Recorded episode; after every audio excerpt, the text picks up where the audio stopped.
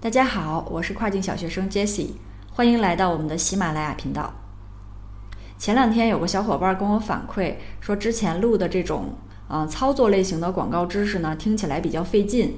然后这种内容可能通过看文章啊或者是视频会更适合。那如果这样的话呢，后面我就主要是分享一些理论方面的内容，然后大家要是有这种实操性的广告方面的问题呢，可以通过我们的公众号。B 站视频还有知识星球去学习。那后面呢，我会给大家分享一些我们的粉丝小伙伴在打广告过程中的一些共性问题，以及我们的回复，这样可能更便于大家去收听和参考。那今天呢，我将分享七个关于广告投放策略方面的问答。第一个问题是自动广告的作用以及开启和关闭的时间。第二个问题是手动广告的设置顺序是什么？第三个是自动广告跑出来的这些出单词应该如何去投放手动广告？第四个是广告活动在设置时的顺序是什么样的？第五个是多变体的产品是不是需要每个变体都单独的去创建一个广告组？第六个问题是如果我的产品已经在自然搜索结果中排名第一了，那我们是否还要继续开启广告？最后一个问题是，亚马逊的 PPC 广告是否能增加产品关键词的自然排名？比如说，我们想提高某一个词在搜索结果中的这个自然排名，是不是就可以把这个词放到我的广告活动当中？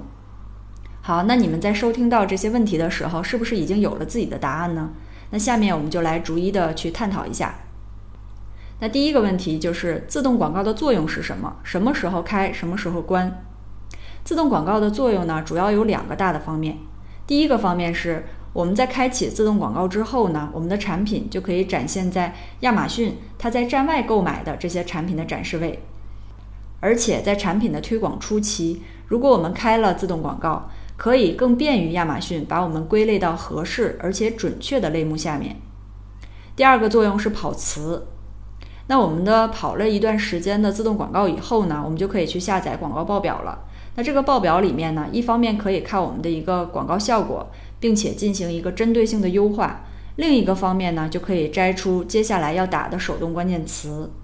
同时也可以否定掉一些不相关的关键词，去减少浪费。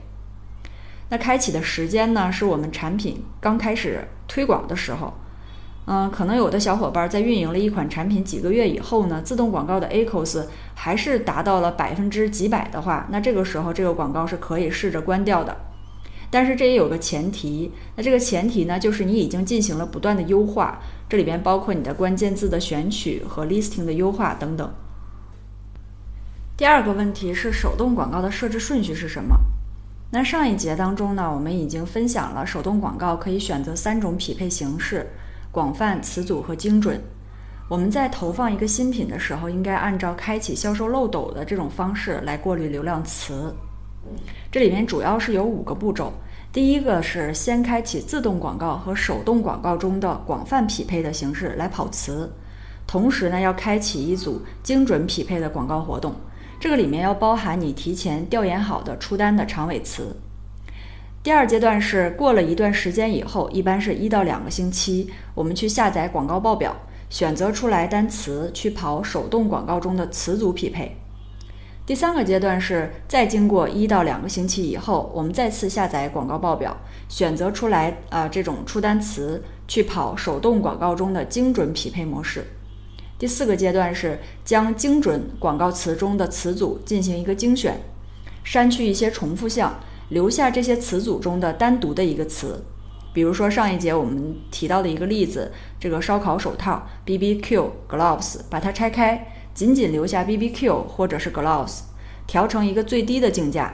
这样的时候，如果出了一单，会极大的降低我们的 ACOS。最后一个阶段是选取一些我们的产品可以给消费者带来哪些益处，或者是解决哪些痛点的词。比如说，像这个烧烤手套是可以隔热，而且保护手指不受烫伤的。第三个问题是，自动广告跑出来的这个出单词如何去投放手动广告？那自动广告跑出来的这些出单词呢？呃，去投放手动广告的时候，我们一般是有两种投放策略。第一种策略是将自动广告跑出来的这些出单词一次性去创造三组广告活动。第一组是广泛匹配，第二组是词组匹配，第三组是精准匹配。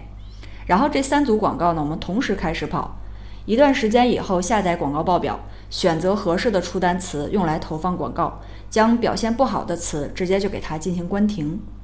这种策略的优点呢，是可以短时间的去选择出我们的出单词，但是缺点是花费会相对于下面要讲的第二种高一些。第二种策略是将自动广告跑出来的这些出单词，依次去创建三组广告活动，以七天为一个周期。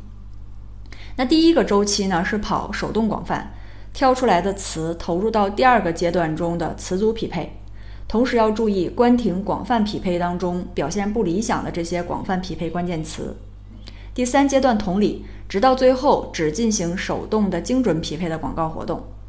那这种方式的优点呢，就是，呃，选出来的词比较精准，广告的花费也比较少。缺点就是，它这个时间肯定会比上一种方法要长一些。第四个问题是，广告活动在设置时的顺序是什么样的？那我们在设置广告活动的时候呢，要按照从广告活动到广告组，最后到广告的这样的一个层级去进行一个有序的设置。每个广告活动设置最多十个关键字。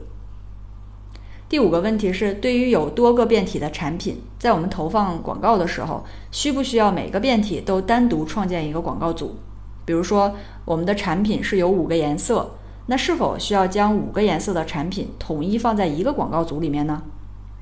那对于这种呃有变体的产品，比如说像刚才举的例子，有五个颜色，我们在投放广告的时候呢，可以创建一个广告活动，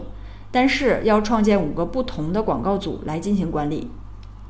这样呢，可以在呃广告数据当中，呃更方便的看出来哪种颜色的变体表现是更好的，更易于管理对应的广告预算。第六个问题是，如果说我们的产品已经在搜索结果中排第一了，那是不是还要继续开启这个广告呢？呃，我们是建议要继续开启这个广告。尤其是在产品的推广初期，这样做的话有两个好处。第一个是我们可以继续开启对竞品的广告活动，将竞品的流量抢过来。第二个好处是亚马逊上广告位百分之八十的产品展现是来源于各个 listing 的广告展示位，而不是搜索广告。第七个问题是亚马逊的这个广告能不能增加产品关键词的自然排名？如果我想提高某一个搜索结果中的自然排名？那是不是可以把这个词放到我的广告活动当中？